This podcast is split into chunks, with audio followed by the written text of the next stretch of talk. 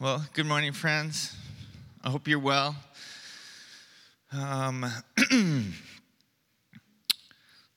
is a message I gave for the Spanish church uh, a couple weeks ago with a translator. Uh, but uh, as I was preparing that week, I came across uh, an experiment, a study that was done by the Washington Post. So, this is what happened. This is very interesting to me. Um, on January 12th, 2007, a fellow by the name of Joshua Bell, raise your hand if, you if you know that name. Okay, a couple people know. You've heard of Joshua Bell. Uh, well, as it stands, Joshua Bell is considered by many the best violinist of our time. And some people say he's the best ever. So I don't know enough about classical music to weigh in on that. But Joshua Bell, on January 12th, he went down into the DC Metro subway station with his multi million dollar Stradivarius violin, with uh, wearing kind of an inconspicuous uh, baseball cap covering his face a little bit looking like a regular busser, and he began to play. And he put his, you know, violin case out, kind of like people do. And for 45 minutes, he played. And in those 45 minutes, 1,097 people walked by, and seven of them stopped to listen to the music. You can actually see the video on YouTube. One of the best musicians of our time. This was an opportunity to have an up close and personal experience of what I'm sure would be um, sublime, you know, like nirvana, just um, beauty and bliss 1,097 people went by, and seven people stopped to listen to the music. Everyone else, um, I can understand. You're in the subway because you have things to do, you have places to be, you have your mind focused on other things. So you don't really hear, you don't really pay attention to the music. Um, I get it. And as we look at the Christmas story as played out in the scriptures, that's how it begins in the sense of this Jesus is born, the Messiah is given, and he's given to a world that's paying attention to other things. And for so many people, even the people who were supposed to be ready and waiting for this, they missed it. They missed the opportunity and they missed the experience. But not everyone. Um, in the Christmas story, you have a few people who, who stopped to listen to the music. And that's what we're going to pick it up today. We're going to consider some of those people. I'm going to say a quick prayer and we're going to dive into the scriptures with the hope that we'll hear what the Bible says and we won't be like the people who walked by and, and missed the chance to experience wonder and, and glory. Father God, let your word speak. Speak through me. Let it be evident who you are, uh, your message to us, your message to the world, the truth that is being communicated in your word. Let that be made known to us. Um, let your goodness, the goodness of your character, the truth of your gospel, let that be made known to us. And let us stand in awe and worship and let us experience the beauty, the glory. Let us taste uh, you today. We ask this in your name, Jesus. Amen. Okay, so we're going to pick it up in Luke chapter 2, beginning verse 25. Now there was a man in Jerusalem called Simeon who was righteous and devout. He was waiting for the consolation of Israel, and the Holy Spirit was upon him. It had been revealed to him by the Holy Spirit that he would not die before he had seen the Lord's Messiah. Moved by the Spirit, he went into the temple courts. When the parents brought in the child Jesus to do for him what the custom of the law required, Simeon took him in his arms and praised God, saying, Sovereign Lord, as you have promised, you may now dismiss your servant in peace, for my eyes have seen your salvation, which you have prepared in the sight of all nations, a light for revelation to the Gentiles and the glory of your people Israel. Simeon. Simeon experienced uh, the beauty. It says in verse 25, the Holy Spirit was upon him. It says in verse 26, there was a truth revealed to him by the Holy Spirit. It says in verse 27, um, this same Spirit guided him to meet baby Jesus on this day. Three verses in a row, I'll mention the Holy Spirit, and we see something here. Uh, Simeon was a man who experienced God. Um, the Holy Spirit was upon him. The Holy Spirit was speaking to him, communicating to him in this personal way, and the Holy Spirit was guiding him, leading him.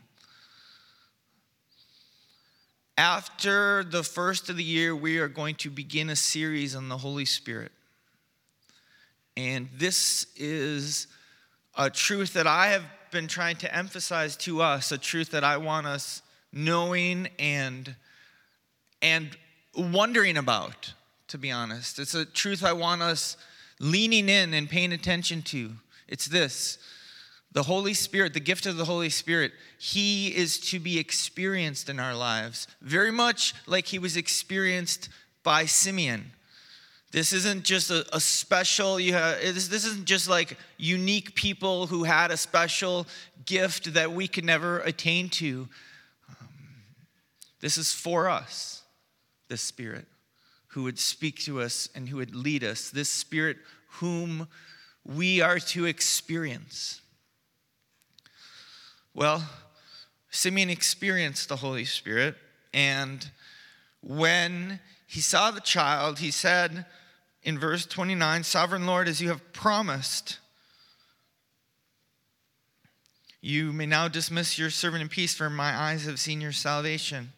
Simeon had a promise that he was waiting for, a promise that he held close. This also has been part of our conversation lately at Westview. This book of Luke begins and it ends with this same promise.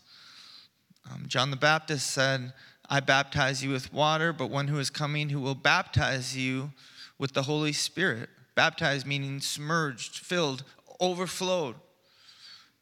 And then the end of the book ends with the same way. Jesus, speaking of the same promise, says, Wait for the promise. This filling of the Holy Spirit, wait for it. And then you open the next page of Luke's writing, the book of Acts, and we read, The promise is for you and for your children. This promise of the Holy Spirit. Once more, a very big point that I want us knowing, thinking about, and we're going to be considering it more as uh, we enter the new year.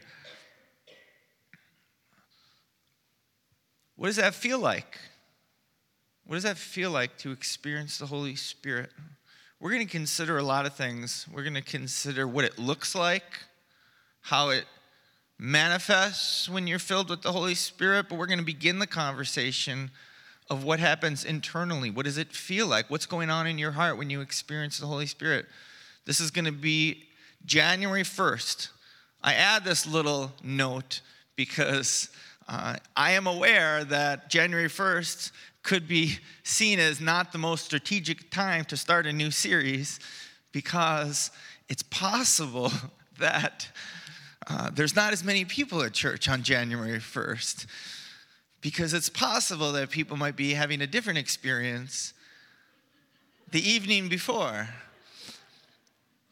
God bless you if that's your plan, but I just want to encourage you, regardless of how December 31st experiences for you, I want to encourage you to still wake up and come to church because we're going to be discussing an experience um, that is better than anything you can have December 31st through other means. Okay. Just put it in your calendar.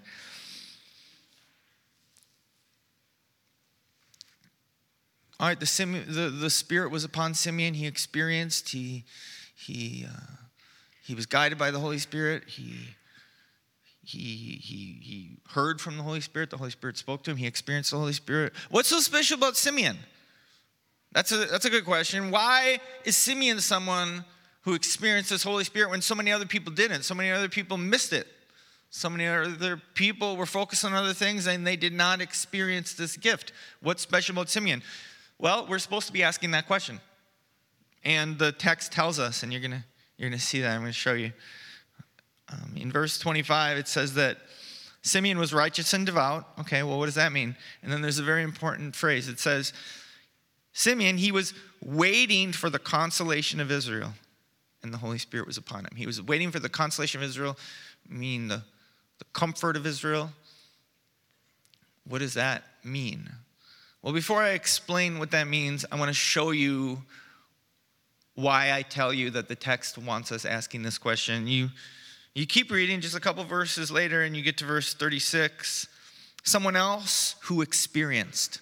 Um, it says, There was also a prophet, Anna, the daughter of Penuel of the tribe of Asher. She was very old.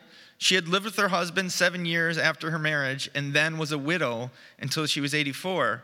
She never left the temple but worshiped night and day, fasting and praying. Coming up on them at that very moment, she gave thanks to God and spoke about the child to all who were looking forward to the redemption of Jerusalem. So here you have Anna, someone else who's experiencing someone, she's a prophet, meaning she hears from God. It's not just a religion, it's not, it's not just a, a, a list of beliefs, but it's a, it's a relationship, it's, a, it's an encounter, it's an experience. She's experiencing God as she is a prophet. And on this very day, she is guided by the Holy Spirit to encounter, to experience um, Jesus. What's special about Anna? Well, you see Anna speaking with these other people who are getting the message. And it says she's speaking to those who were looking forward to the redemption of Jerusalem, which is the same thing that we see about Simeon, someone who is waiting for the comfort, the consolation of Israel. So the people who caught it, the people who didn't miss out, the people who didn't wander by but stopped to listen to the music, they were people who were waiting. What does that mean? What does it mean for us? What, does it, what did it mean for them? Simeon, it says he was waiting for the consolation of Israel, meaning the comfort of Israel. And if you were paying attention when Nita read the scriptures, she quoted, um, or she not quoted, she read Isaiah 11 and we saw, is it Isaiah 11? Isaiah 40, verse 1 through 11 is what she read. But we see this very idea comfort, comfort for my people. Um, your sins are paid for. They were waiting for this comfort. And in the same promise, it's the same, the very same things that we're discussing.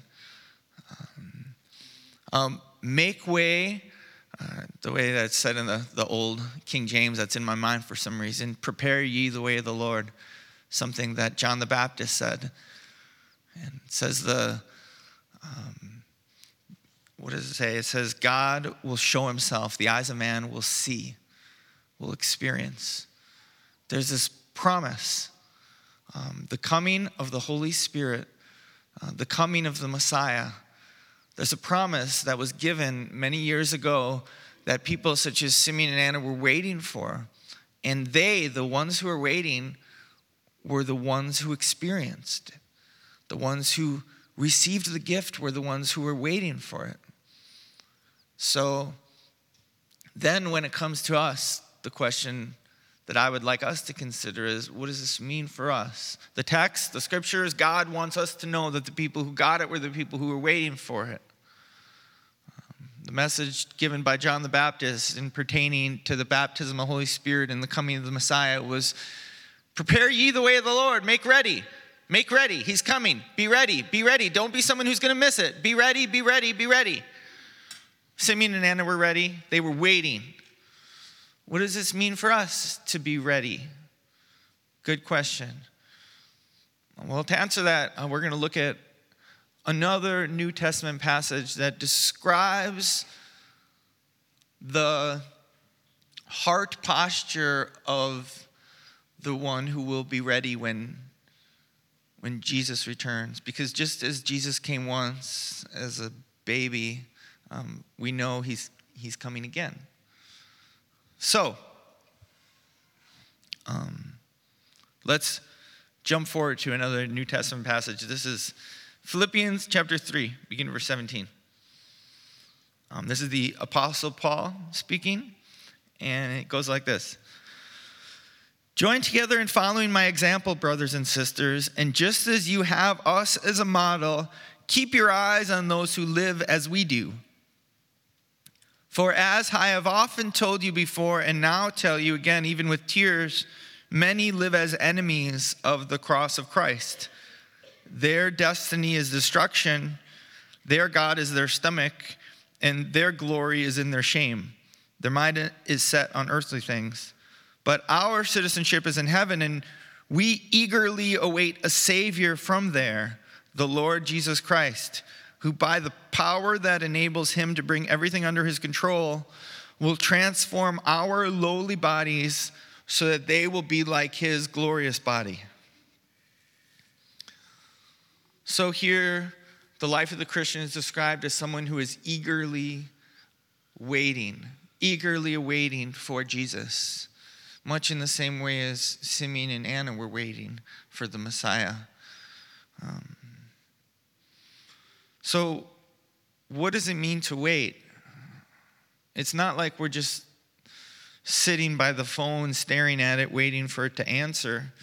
Um, we're living our lives. So, what does it mean to live a life while waiting? Well, sometimes the best way to describe something is to describe the opposite. And so what the apostle Paul has done here is he has a little a little uh, description of compare and contrast. Um, those who are living a life of of waiting and those who are not. Um, and so, again, he says, Join in following my example, brothers and sisters. Um, and he says, Keep your eyes on those who live as we do, for as I have often told you before, and now tell you again, even with tears, many live as enemies of the cross of Christ. So we're discussing those who are waiting and those who are living as what he calls enemies of the cross of Christ. He says, many, many are living that way.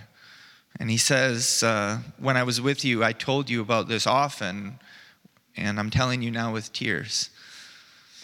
Um, the first thing he says is their, their destiny is destruction, and he's comparing it with those who are waiting for a Savior, and, and for us, our citizenship is in heaven. Okay. How shall I begin on this note? I realize this is a this is a piercing matter whenever you have a scripture that draws attention to the judgment of God, because that's certainly what's at play here. I realize that's a piercing matter. Um, and I also realize that it's very easy to. Um, it's very easy to go along on your Christian life and even listen to Christian teachers and not hear a whole lot about that aspect of the message. Um, God's judgment, destruction. But that wasn't the approach of the Apostle Paul. He says, often. He says, often I told you about this. He says, often I told you about it with tears. With tears, I often told you that many um, live their lives as enemies of the cross of Christ. And Jesus told us the same thing, Matthew 7. Um, wide is the road to destruction, same word, and many, many go down that road. And uh, the Apostle Paul spoke about it often, and he did so with tears. And that's also something that is very notable. Um, Lord, help us if we're the kind of people who speak about the judgment of God with pride or arrogance or, or a, a smugness. That's not the way that we approach such matters. If God is living in us, if the Holy Spirit is living in us, who was certainly living in the Apostle Paul, we're going to speak about these things often because they're going to weigh on our hearts. Um, dear Christian, if the coming judgment of God isn't something you think about or speak about often, can I just tell you I'm concerned?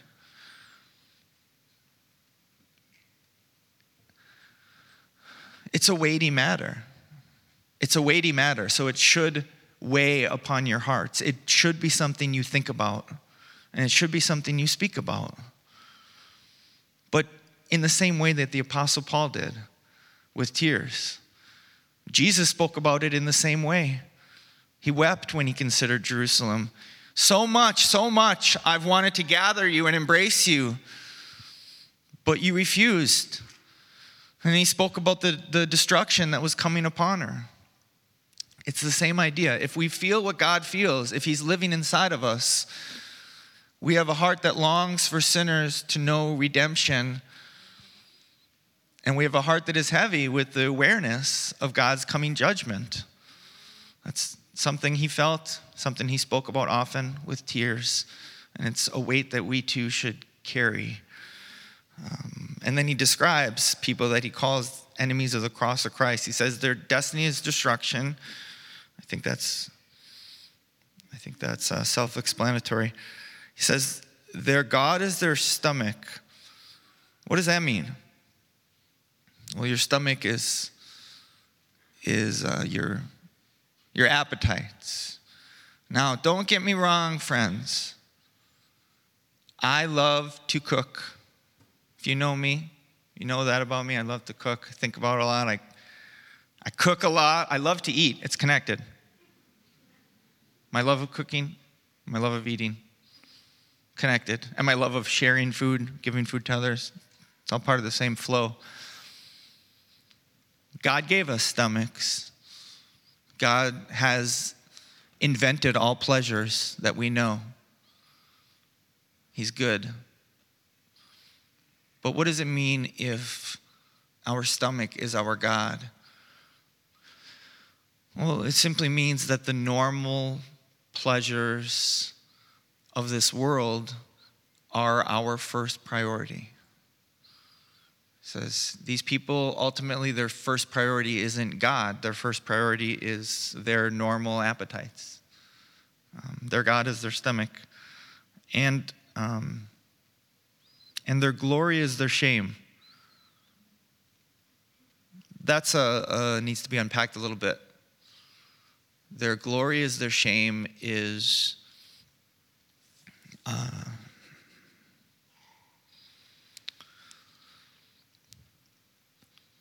Earlier in the passage, earlier in the same chapter, um, the Apostle Paul speaks about uh, you know the Christian life, and he says, "We put no confidence in the flesh." And this is an idea that he spoke about in a lot of ways. Sometimes he said that far be it from me to boast in anything other than the cross of Jesus. To help you understand, if you go back just what he said earlier, when he's talking about people who live as enemies, he doesn't just say living as enemies of Jesus, he says enemies of the cross. Now, that's very important. There's very good reason to think that the Apostle Paul is actually speaking about, first, about people who bear the name Christian, people who consider themselves Christians, and people who are even showing other people the way that they think we are to live the Christian life.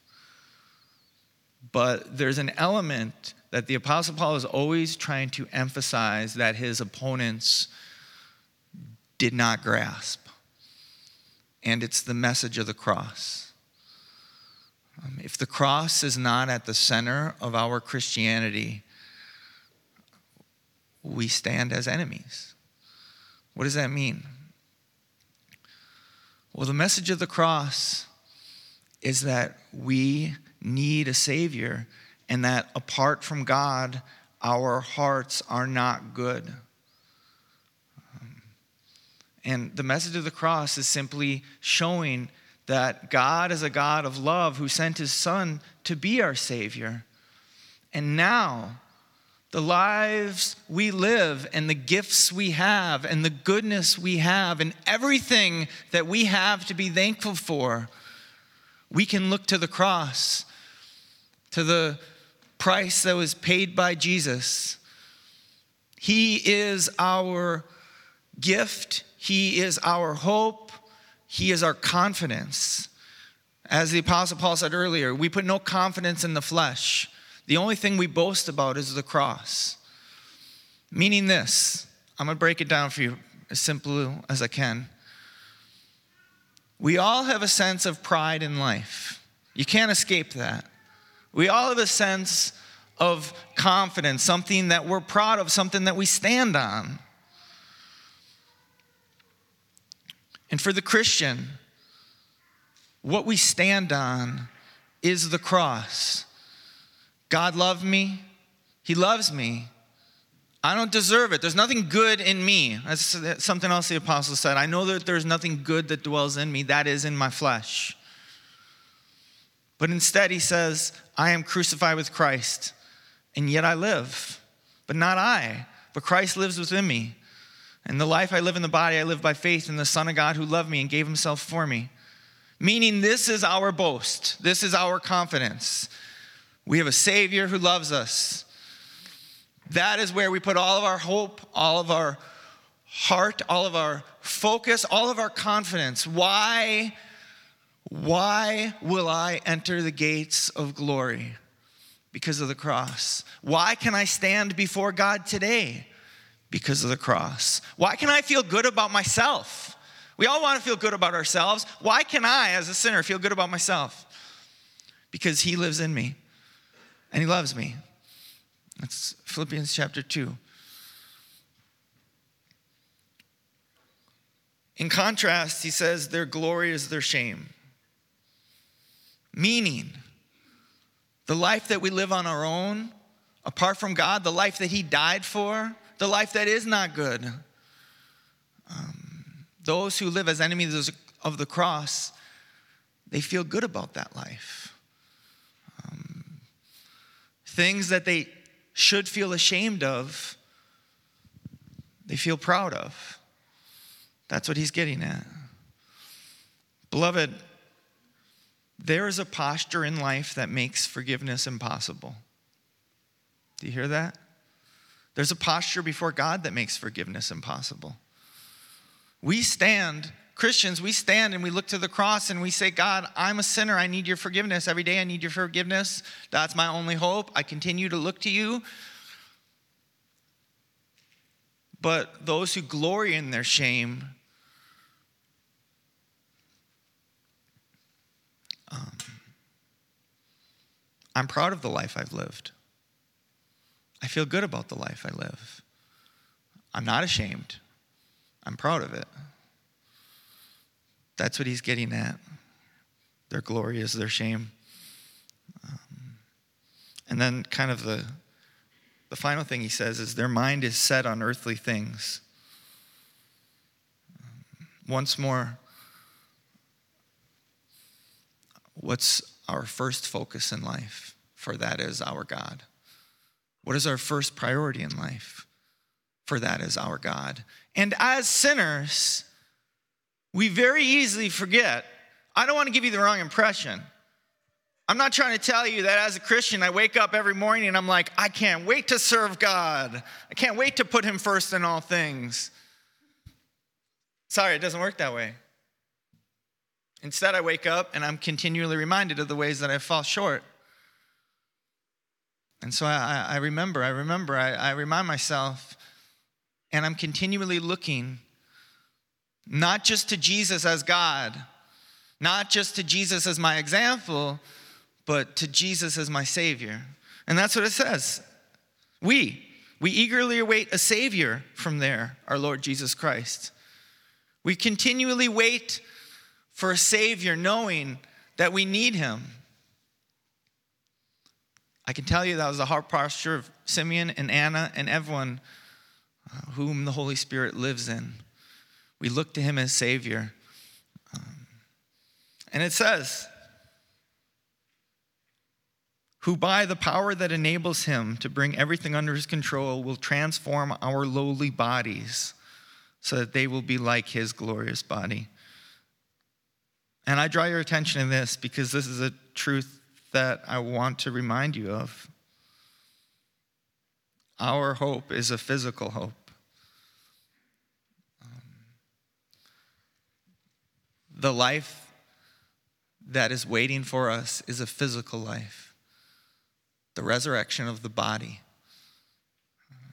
I don't know what food will be like when Jesus returns and sets up his kingdom here on earth. I don't know if you know that. Heaven will be here. You know that? Forever and ever. It's coming down and we'll dwell here. Um, but there's going to be food, there's going to be stomachs, um, there's going to be pleasures. At his right hand are pleasures forevermore. It's all part of the promise. So if you, like me, are motivated by pleasures and tastes, and you have temptations to prioritize those things over God, to make your pursuit of pleasures your God, if, if you have that temptation, I do.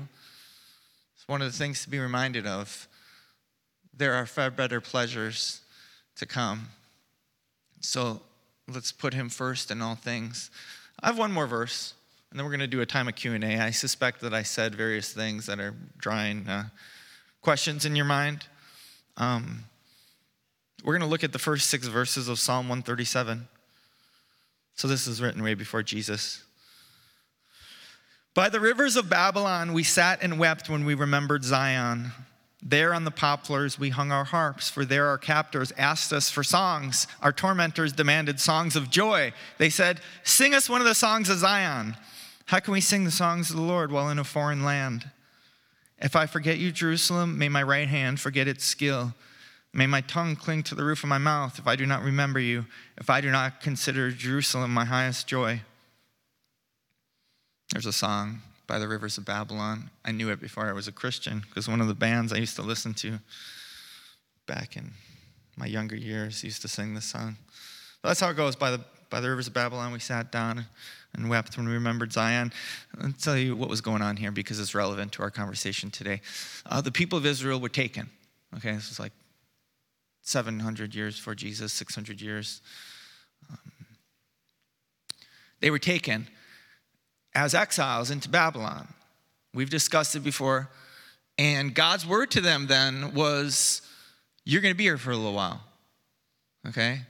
So get comfortable build lives. You're going to be here for a while, be a blessing to the city, things that pertain to us. But eventually, you're going to go back to Zion, meaning Jerusalem. Eventually, you're going to go back. But for now, get comfortable and be a blessing to the city. Well, so here you have someone who is in that place, um, and they're saying, If I ever forget you, Jerusalem, may my right hand forget its skill, may my tongue cling to the roof of my mouth if I do not remember you, if I do not consider Jerusalem my highest joy. The city of God. Our hope is a city. Our hope is a physical city that's going to be here. And back, back then, the psalmist said, Don't let me ever forget. I'll live in Babylon, but don't let me forever forget this city. If I do, let my functions fail to work. If I don't consider Jerusalem, the city of God, my highest joy, don't let me forget, don't let me forget, don't let me forget. And you know something really sad? When God made the way for the people of Israel to go back to Jerusalem, most of them decided not to. Most of them decided that they loved their lives in Babylon so much that they were content, and the news that they could return to Jerusalem did not stir their hearts, did not awaken them. Their highest joy was not the city of God. They were not a people who were waiting. So, for most of them, they were people who missed out. Beloved, here we are waiting. We're waiting for our Messiah to return. There are many pleasures in this life. I know it. We share them together. But let's do what he's saying here. Let's keep the city our highest joy. Let's be a people who are reminding ourselves God is greater. Lord, help me live for you. Lord, forgive my sin. Lord, live in me, work in me. And Lord, work in me so that I'm ready, so that I'm someone who's waiting. Let's, let us live that together, Westview. It's very much worth it. Lord God, my prayer is that we would experience you as we're waiting, just like Simeon did, just like Anna did, Lord. As your Holy Spirit is in us, you'd be speaking to us, guiding us, and shaping us to be a people who are ready, a people who are waiting, a people who are putting you forward as our highest joy and knowing and clinging to you as Savior. Lord, I ask that in your name, Jesus. Amen. Thanks, Adrian.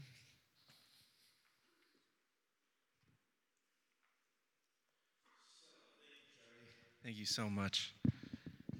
We're now going to go to a time. Sorry, the. thank you. We're going to do a uh, time of Q and A. If you have any questions um, from that message, anything that came up, and you'd like to get more clarification on, you can either text it to the number that's going to be on the screen behind me, or you can just raise your hand and we can bring you a microphone. So, we did just get a question. It says, Can you give a brief explanation of the present heaven and the future heaven on earth? I'd be very glad to. Um, this is how I understand the matter. When uh, Jesus was on the cross, he told the thief beside him who, who looked to him, um, Today you're going to be with me in paradise. So, what I gather from that is those who die in the Lord, they're with him. And I don't know exactly how that works, but in spirit with Jesus. That's the present state. But the future state of heaven is when Jesus returns, and one of the first orders of business is the resurrection of the body. Um, and those who have trusted in him then will dwell here in the new heavens and the new earth. It'll be different than the earth we have now. I mean, things are going to function different. Everything will be renewed. The lion will lay down with the lamb. There'll be no longer bloodshed, nor tears, nor pain, nor any of the things that we don't like. The end of death, that'll be forgotten. Um, but when Jesus returns, everyone who is with him now spiritually will um, be resurrected physically. And here um, we will dwell with the Lord um, in the flesh. Does this mean there won't be steak in heaven? You know, I've wondered. it's anyone's guess. But there's good reason to believe we'll be vegans. Vegetarians, at least. All the vegans can say amen now. um, any questions in the room? Yeah. Yes, hello, Westview. Hello, Charlie. You inspired me to ask you a question and, an, and to make an invitation. So I'm asking you, uh, may I make this invitation that was inspired by your teaching?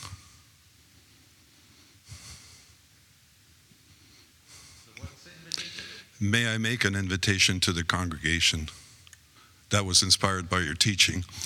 Uh, I invite the congregation to pray that in 2023 we go and sing and play in subways, in shopping centers, in parks, on Mount Royal at the Tam Tam. Thank you. You know, I, I'm not even kidding when I say I've considered it's like $100 getting like my busing license. I used to do it. I used to play music. Uh, I used to set up shop at like farmers markets and things like that. It was just a, a way to meet people and it's enjoyable.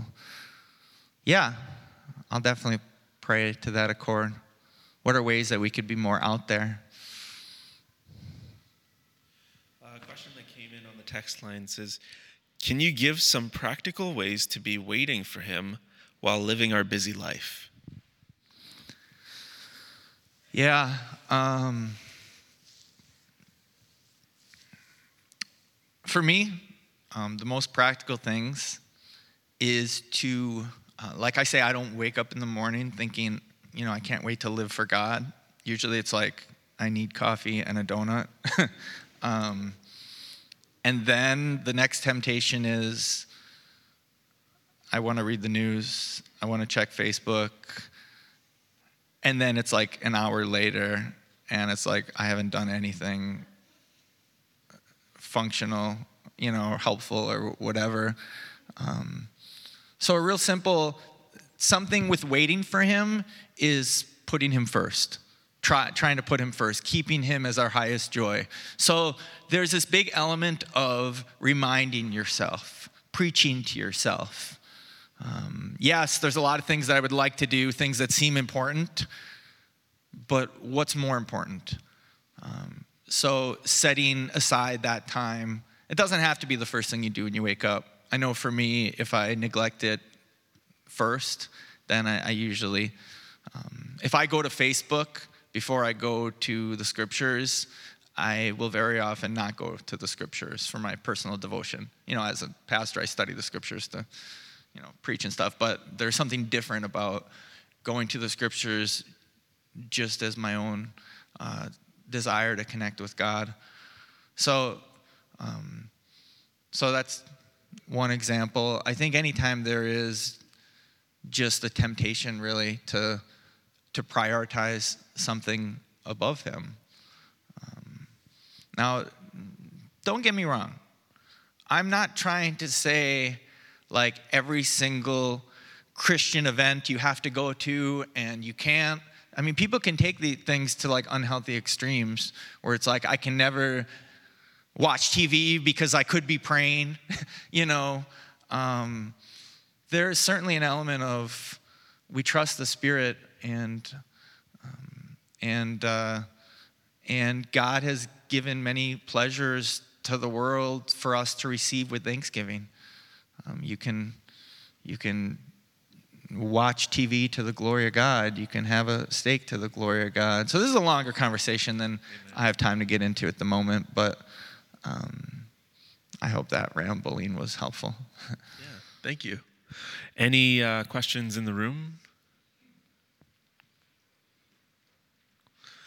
Uh, is there anyone? Sorry, it's sometimes hard to see with the lights up here. Um, okay, so we did get a question um, that uh, references John 14, 2 to 4, says, Jesus is saying, My Father's house has many rooms. If that were not so, would I have told you uh, that I am going there to prepare a place for you. And if I go and prepare a place for you, I will come back and take you to be with me, that you also may be where I am. You know the way to the place where I am going. So, how is heaven going to be on earth? Just to clarify. Great question. Um, so, um, what we see in Revelation is I saw the new city coming down as a bride adorned for her husband. So basically, what is in heaven is coming here.